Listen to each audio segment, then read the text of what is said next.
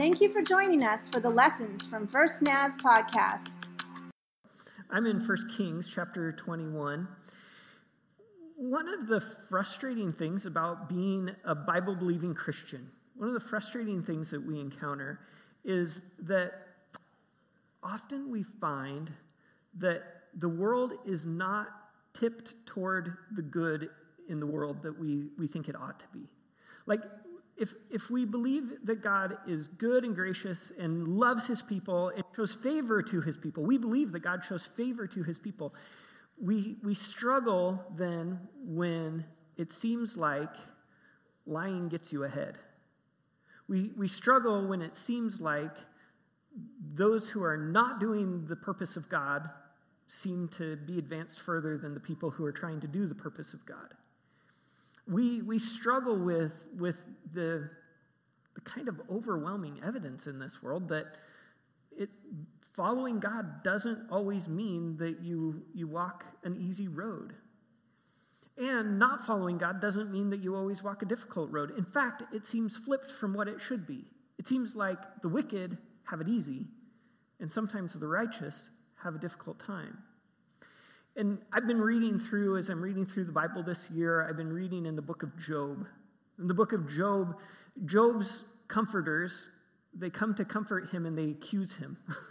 they, they say, Job, the reason you're suffering the way you are, because Job's, all of his children die, he loses all of his wealth, he, he, is, he is completely destitute, and then he is afflicted with boils from head to toe.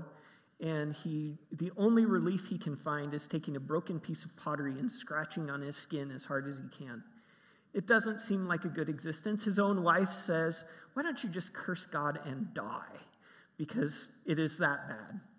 And Job's comforters come, and they do one good thing. They just sit and cry with him for a week. But then after that week's over, they say, Job, stop sinning. Just stop sinning. If you would just stop sinning. God doesn't treat good people the way that you have been treated, Job. And Job observes, it's just not that way. Look at the world around us. Is it not true that the wicked prosper while the righteous suffer? And and so over and over again, we, we see this. It, Job is probably like the first of the books of the Bible that was written. It's probably like the, the oldest recorded story. That means like from way back. This isn't like eighteenth century way back. This is like thousands of years before Jesus. People were observing this phenomenon. And here we are two thousand years after Jesus, still observing this phenomenon.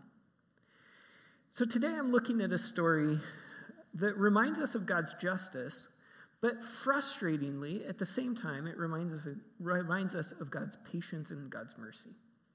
So, we've been looking at stories from the life of the prophet Elijah, and we've been going through the book of First Kings. In, in the, the prophet Elijah is an Old Testament prophet. In, in the days of Elijah, God's people had split into two kingdoms, north and south, Israel and Judah.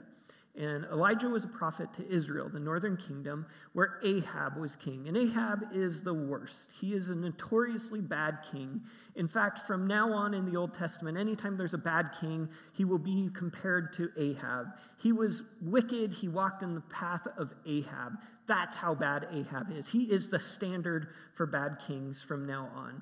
And mostly, Ahab was bad because he worshipped the Baals. He worshipped gods, uh, false gods from the neighboring people. He married a woman named Jezebel, and Jezebel was, was a devotee to Baal, the god of her people. She was she was from a different group of people, and, and she brought the worship of Baal into the home, and the prophets of Baal that she employed to show her devotion to Baal, she, she just took Ahab off course. and... And so the story we're looking at today is, is a quaint story of the household difficulties that royals suffer from time to time. It's a, it's a story of Ahab wanting something and not getting it, and Jezebel taking, taking royal privilege to a height that Ahab had never really considered. So the story goes like this. It's in First Kings chapter twenty-one. Now there was a man named Naboth from Jezreel, who owned a vineyard in Jezreel beside the palace of King Ahab of Samaria.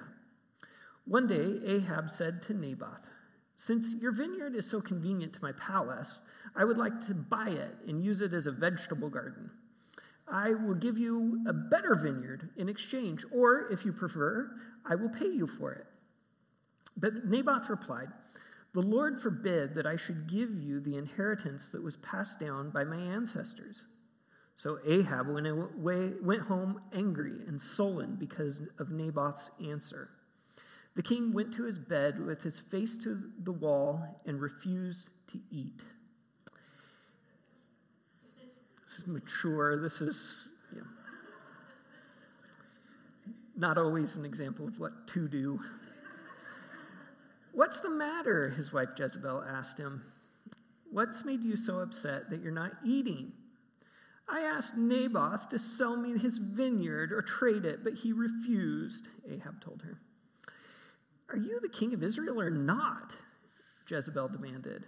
"Get up and eat something, and don't worry about it.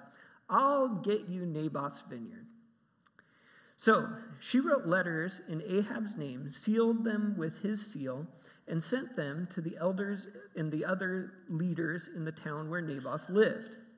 In the letters, she commanded, "Call the citizens together for fasting and prayer, and give Naboth a place of honor. And then seat two scoundrels across from him who will accuse him of cursing God and the king. Then take him out and stone him to death." So the elders of the other town and other town leaders followed the instructions Jezebel had written in the letters. They called for a fast and put Naboth in a prominent place before the people. Then the two scoundrels came and sat down across from him. And they accused Naboth before all the people, saying, "He cursed God and the king." So he was dragged outside the town and stoned to death. The town leaders then sent word to Jezebel, "Naboth has been stoned to death." When Jezebel heard the news, she said to Ahab, "You know the vineyard Naboth wanted, uh, wouldn't sell you? Well, you can have it now. He's dead." So Ahab immediately went down to the vineyard of Naboth and claimed it. I'm going to uh, just kind of walk through this story real, real briefly. Let me let me just say, Jezreel and Samaria, these two two towns that are listed, there's like a geographic conundrum here because they're not next to each other. And and every time Ahab is mentioned, he's mentioned as Ahab of Samaria, and Naboth's vineyard appears to be in Jezreel, and there's like significant different distance, and, and so there's a geographical difficulty here. I am going to talk about what we do as believers in the Bible when there is a geographical difficulty in a Facebook Live video tomorrow. So keep posted and watch Facebook because I'm going to talk about how, how we understand a geographical conundrum in Scripture as Bible-believing Christians tomorrow in the afternoon sometime on Facebook. You can you can go back and watch it if you can't be on live when I, I'm there. But uh, it'll be, I, I just want to touch on it because it's, I think it's important. So I think I'll, I'll talk about that. Anyway, to the story at hand. Um, when we read Ahab's request To, to Naboth, give me, let it, let's exchange or or let me pay you for your vineyard. It seems like a pretty reasonable request, really. Like, we are not accustomed to Ahab being reasonable in the book of First Kings. So this is like uncharacteristically reasonable that Ahab would say, "Hey, let's just trade, okay? Let's just, let, let me give you something better. Let me pay you a fair price, whatever it takes, man. I just really want that because it'd be just a perfect vegetable garden for me, and I really want that vegetable garden." And so it seems like it seems like a pretty reasonable request. And and to our ears, we don't really understand why it's an unreasonable request until Naboth responds. And Naboth responds, he says, "Well, I, I can't just give you my ancestral inheritance."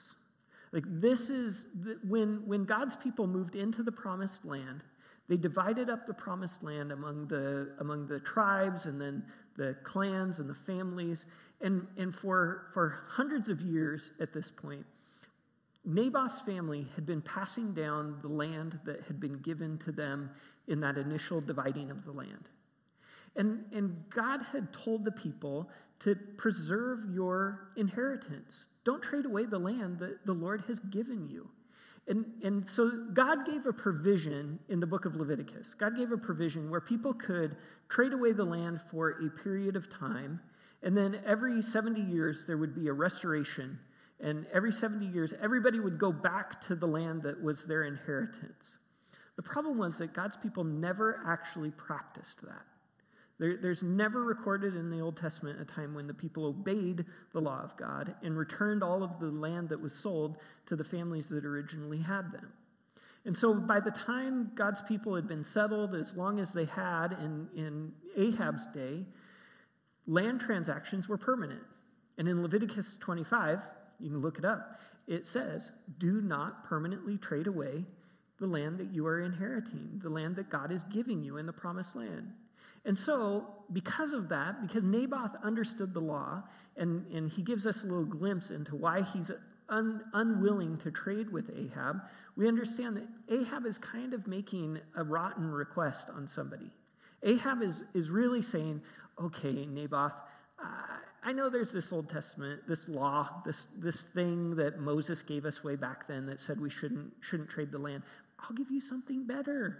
I'll give you something better, and, and you can have something that isn't in, you know, your lousy old inheritance. This is this is real nice vineyard that I'll give you. And Naboth proves what a righteous person does. He says, I, I can't. I, I'm going to obey God. I'm going to obey God. I'm not going to accept the, this nice offer that you're giving me. And so the Ahab, Ahab goes home sulking. And it's kind of funny. He's just, you know, he's so sad. He won't eat. He sounds like a four-year-old, right? He, as a king, he is not accustomed to hearing the word no. And like a four-year-old who doesn't like to hear the word no, Ahab goes and sulks. And he goes to his bed, and he lays down, and he looks at the wall, and he pouts, he sticks his lip out, and he won't eat anything. And Jezebel comes in and says, what is wrong with you? She just, she cannot understand how someone who is a king would act that way. And, and uh, Ahab says, you know, I wanted Naboth's vineyard, but he wouldn't give it to me. And Jezebel says, well, are you the king, or are you not the king? And, and Jezebel, we, we realize at this point, we, we kind of remember that Jezebel comes from a different people than Ahab. Ah, Ahab is an Israelite. And as far as he has fallen from the, the faith of his people, as far away as he has gone from the God of his people, he still has an understanding of what God expects of Israelite kings. God, Ahab still has an understanding of God's order for leadership among God's people. Jezebel, meanwhile, brings the Phoenician way. Jezebel is not an Israelite. She, she's from the, the people known as Sidonians, or, or Phoenicians is the broader people group uh, that historians talk about. They were, they were coastal people. They were very worldly people. And they were people whose kings ruled with an iron fist. They, they said, this is the way things are. And that was the way things were. And Jezebel grew up in the house of a king. She was the daughter of a king. And so she knew that kings don't accept no for an answer. Kings don't pout when somebody says no, because when somebody says no, that person gets killed. And so Jezebel shows Ahab what a king should do. She takes, she uses his, his authority. She takes his seal. It's the, it's the evidence that this document has come from the desk of the king. She uses his seal, and she writes letters in his name to the people, presumably of Jezreel, the, presumably of the town where, where Naboth is from. And she arranges all the details. And, and she, uh, she just... she shows utter contempt for the people that she is supposed to be ruling, right? She just shows utter contempt. She doesn't consider, she doesn't consider Naboth at all, obviously. He is simply an obstacle to be squashed. And, and then, you know, the scoundrels, it, they're necessary in her plan. She doesn't consider that and she's making a liar out of them. She doesn't consider that there, there's all of these problems for the people pulling the strings behind the scenes in Jezreel when they when they go about doing what Jezebel has said. She she understands the law well enough to know that it takes two witnesses uh, that somebody has cursed God in order to stone them. So she makes sure that there's two witnesses, and she leaves the rest of the details to the people of Jezreel. And she says, "Go ahead, make sure that there's two witnesses. Make sure you stone. Let me know when it's done." And they they give confirmation, and Ahab hears. Jezebel tells Ahab, and Ahab just dances to the to the vineyard, right? He is so giddy. You can just see him, like, just so happy that he has gotten this vineyard. And, well, all's well that ends well. See you next week, folks, right? Isn't I love a happy ending, don't you? Uh, Well, the story actually goes on. It, it continues on as, as Elijah comes into the scene in verse seventeen. So in, in First Kings twenty-one, seventeen, and, and I'll read for, for most of the rest of the chapter here, it says, "But the Lord said to Elijah, 'Go down and meet King Ahab of Israel, who rules in Samaria.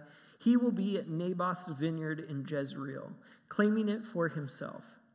Give him this message. This is what the Lord says. Wasn't it enough for you to uh, that you killed Naboth? Must you rob him too? Because you have done this, dogs will lick your blood at the very place where they licked the blood of Naboth.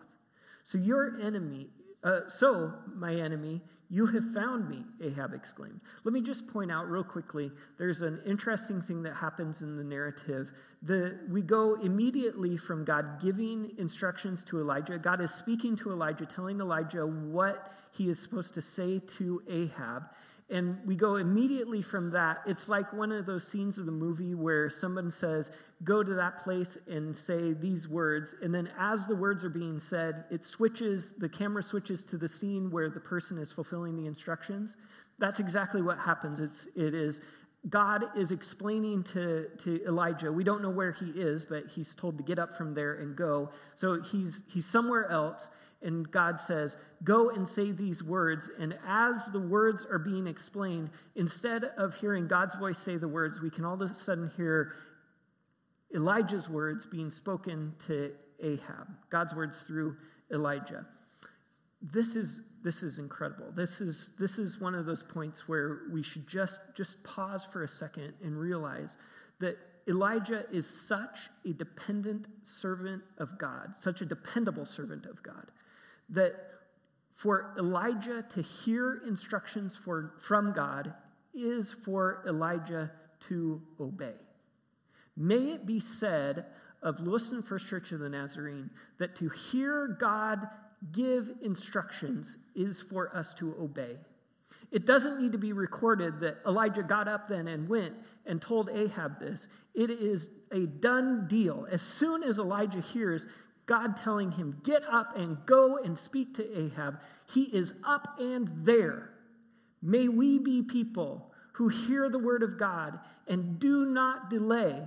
May the story be written of us that God said it and they did it. There was no hesitation. There was no waiting. There was no, no, let me go back and kiss my father. There was, here I go. God, you've given instructions. I am moving in the direction you have instructed me. Amen? So, hmm.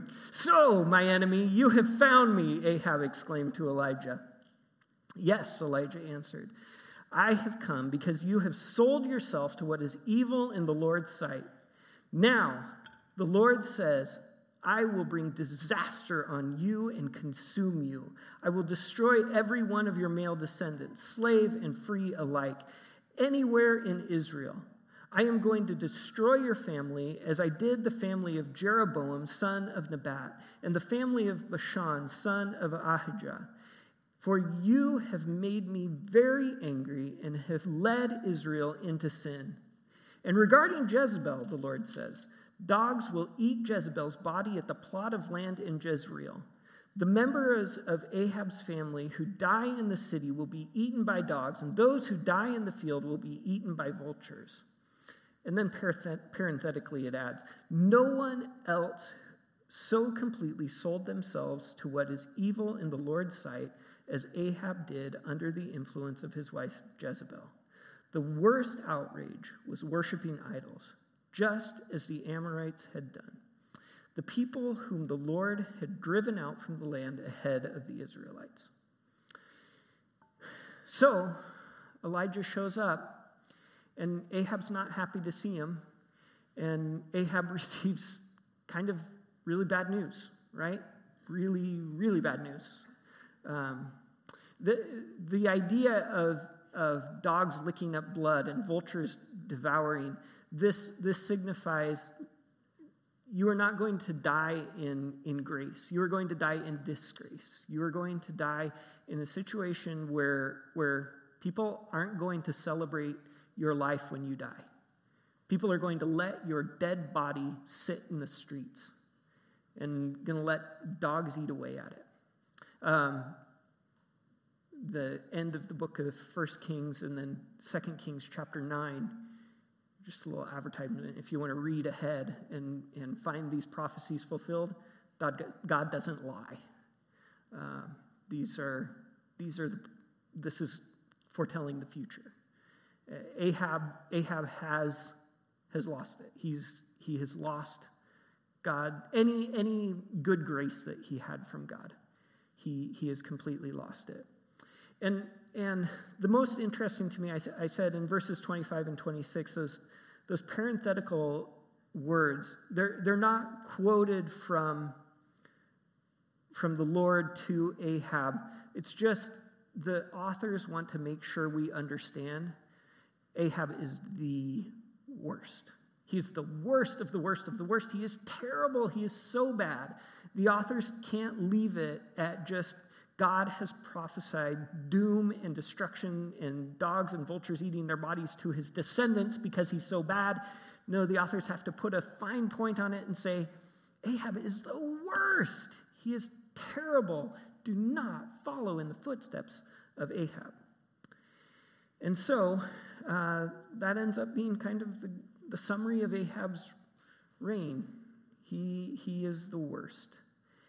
And then verse twenty-seven, but when Ahab heard this message, he tore his clothing. He dressed in burlap and fasted. He even slept in burlap and went about in deep mourning. He understands the importance.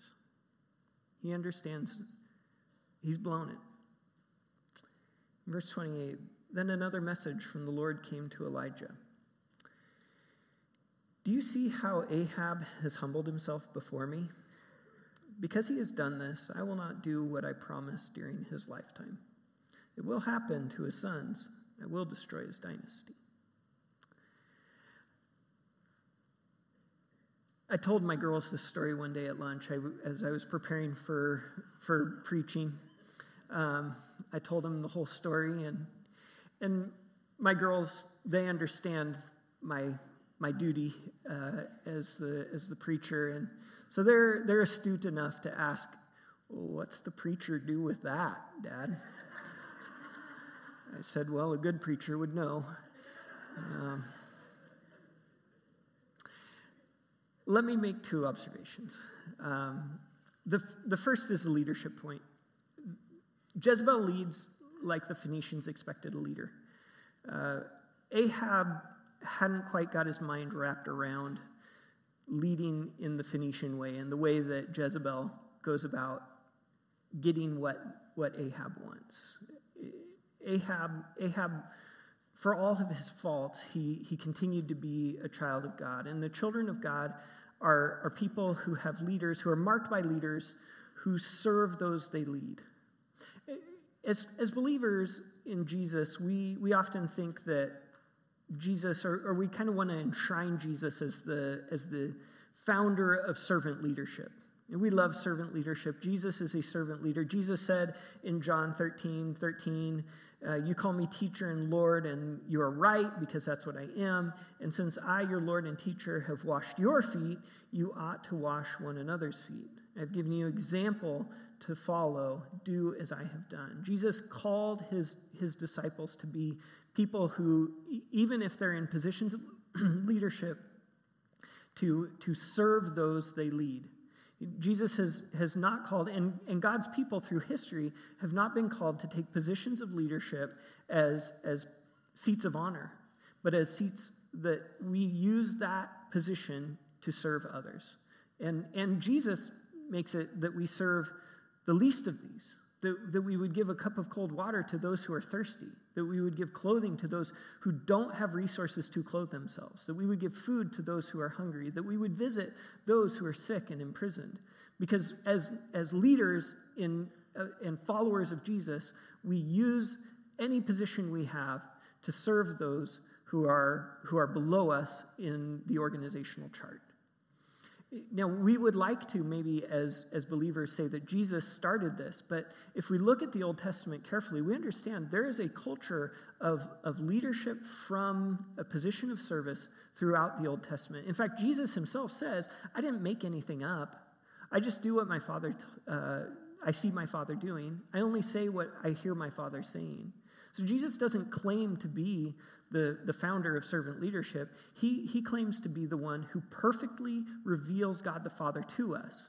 And so when God the Father in the Old Testament looks for, for servants, he looks for people like, like Moses, who was reluctant, who didn't want to take a position of authority, who didn't want to, to be the voice of God for his people. And Moses said, okay, God, if you'll give me the tools, I'll go and I'll serve my people in that way. He, God gave the judges who, who don't lead from the back, commanding God's people where to go and the armies how to how to lead. They, the judges are, are men and women who lead from the front and attack from the front when God's people need to attack. When, when God calls calls people in the Old Testament, he, he calls um, men and women to, to serve his people, to organize his people, to, to move them together in the right direction. He doesn't call them to lord their leadership over other people. God's design for leadership is always a model of self-sacrifice. And God's people are to be marked by leaders and as leaders who offer themselves for those they serve. Uh, and we are all leaders. We are all leaders. We, we live in a world where people are looking for someone to set the tone. We live in a world where people are ready to, to respond back to us in the way that we respond. And so as, as believers, I think we are called to be, to be thermostats rather than thermometers. You know what I mean there? A, therm, a thermometer, it tells you what the temperature is. And, and sometimes we, we just, we read the temperature of the room and we act like everyone else is acting. You ever walk into a room and there's a cloud? And and everybody's a little grumpy, and so we say, who are we grumpy at? But a thermostat, it knows what the temperature is, but it says the temperature ought to be this. And a thermostat, a thermostat takes a room from the temperature it is, and it sets the right temperature. As believers, we are to be thermostats. We're to be people who set the tone, who bring kindness and love and joy and peace, who show patience. We are people who, who are called to set the tone, whether it's at work or at home or in any of our community involvements. At home, as, as parents, where we are people who have the positional authority, we are called to set the tone. We're called to, to say, this is, this is the tone that is going to be set. And it can be challenging. I, I have a I have one kid that has a strong personality, and uh, and she can set the tone sometimes, and and kids will set the tone if you if you don't tell them, no, this is the tone, this is the temperature of this room. You are not going to set the temperature of this room. As as spouses, we we have to we have to sometimes, you know, God gave us each other because we can't always set the right temperature in the room, and so sometimes it. We don't respond at the temperature that's being set. We say, no, this is the temperature that, that we want this house to be. We, we, we are going to be a house where, where kindness and patience and love prevail. At work, whether, whether you're the boss or if it's your first day, God has called believers to set the tone, to be people who bring patience and kindness and love wherever we go. And, and to set that as the expectation, to not look out for our own, but to, to recognize the power of rejoicing with those who rejoice, mourning with those who mourn, but also recognizing that God gets all the glory, and, and we are going to focus our, our attention on, on the Lord. We're going to focus our attention on what is good and right and just and pure. We are going to focus our attention on, on the things that honor God rather than, because, you know, it's really fun to talk about what's not pure and right, and just and good. Those things get our, our emotions all stirred up, and we get we get interested in those things. But as believers, we're called to, to be thermostats, setting the tone where, where it pleases God. And in the community and in the church, Uh, you know, especially in the church, we we are to be marked by by leaders and as leaders who look out for the for the best interest of others. It, church can be a place where where we play politics. I'm, by God's grace, this is not a place that we play a lot of politics. This is not a church where where anybody is gathering power to to exert their will over anyone. That's not. We are not that kind of church. We are not going to be that kind of church, ladies and gentlemen. We're a church that seeks to honor God.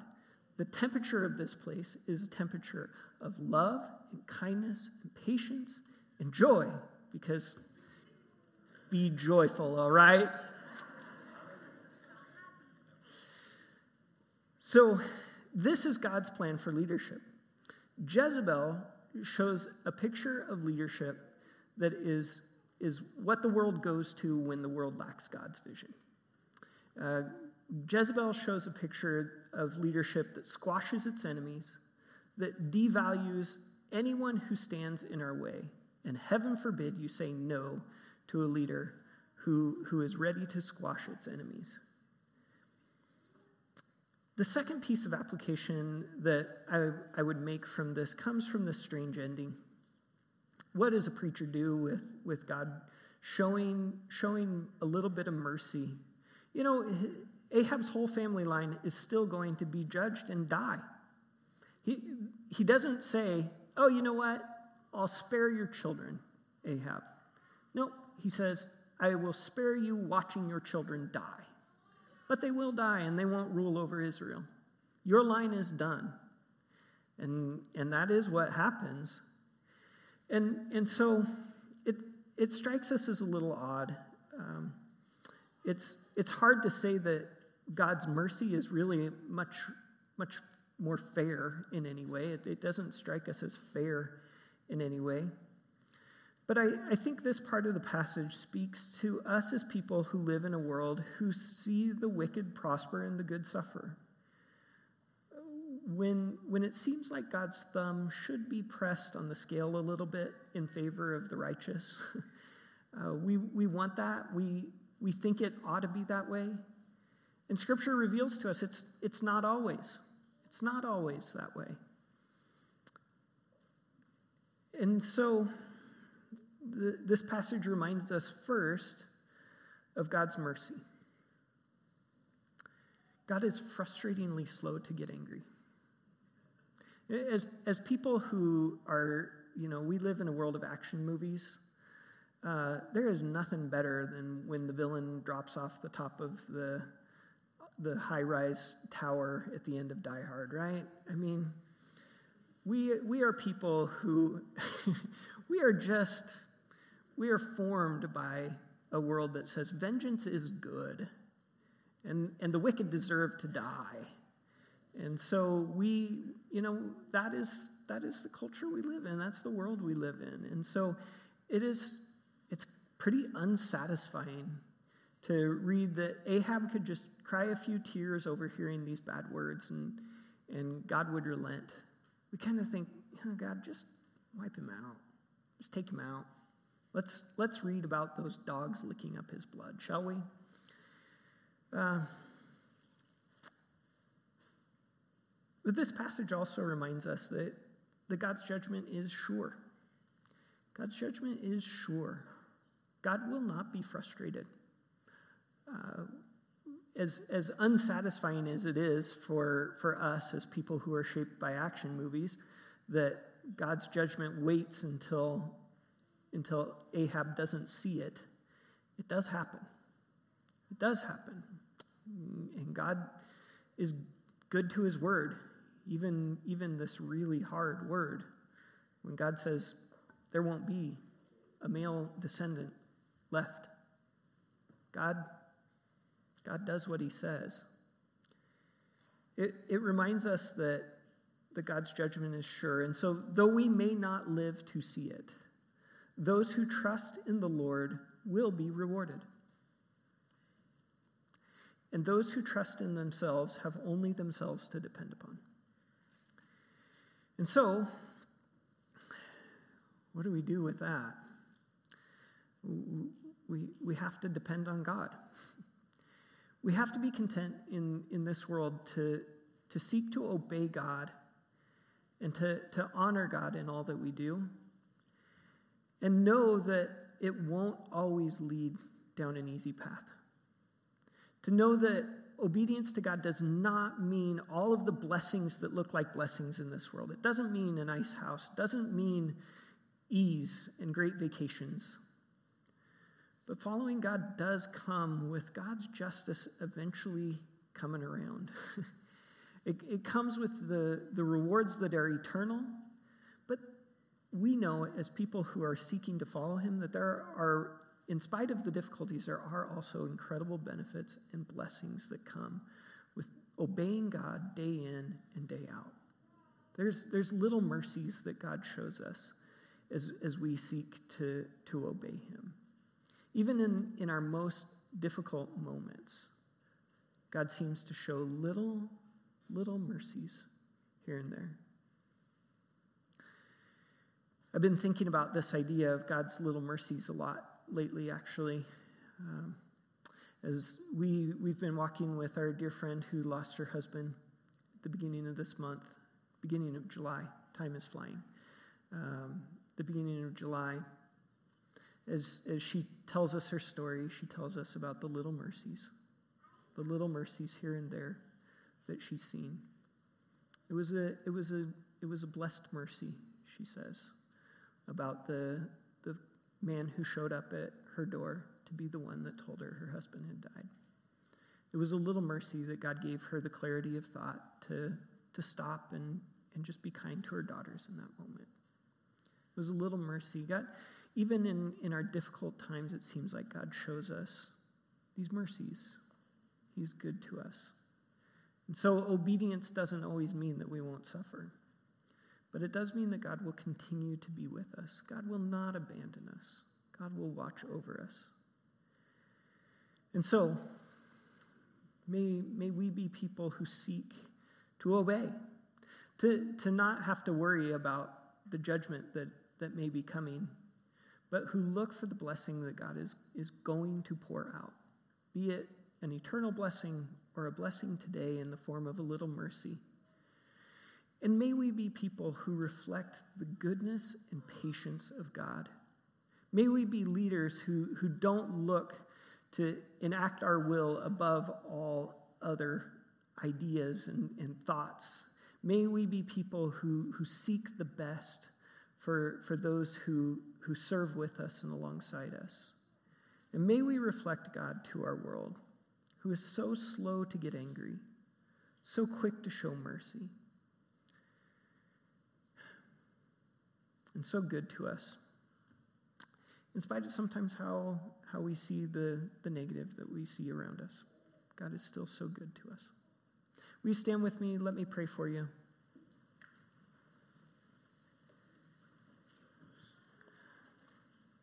Our Heavenly Father, we do, we do know that you are good to us. We know that in this world we will have trouble. You, Jesus promised us that. Um, but Lord, we know that you, you have not abandoned us. You are good to us. We struggle sometimes in, in this world to see, see things that seem unjust and difficult, to see people get ahead when, when it's not fair, it's not right. But Lord, we we know that your your justice is sure. We pray, though, that you would make us people who are quicker to, to look for mercy than we are to look for judgment. We would be people who are quicker to forgive than we are to condemn. That we would be people who at every turn attempt to show your love. This is hard for us, God, because our world shapes us to be a different way. Our world makes us honor Jezebel, who uses her authority and her power to, to get what she wants. Help us, Lord, to be shaped more by Jesus than our world. To be people who hear the words of Jesus saying, as I've done unto you, so you do unto one another. And that for us to hear would be to obey, God. Thank you, Lord, for these dear brothers and sisters of mine. I pray that you'd go with them into this week. Be with these who we're saying goodbye to today. I pray that you would just watch over Emily and Tobin and Gretchen in the week to come. Give them a great week. Help these first weeks and, and months of school to just be fun, and help them to, to settle in well. Be with their families as they miss them, and watch over, watch over their hearts as they say goodbye. We thank you, God, for, for this family, this church, that, that we come together and can support and love one another, God. Continue to walk with us, we pray. In Jesus' name, amen. God bless you as you go. You are dismissed.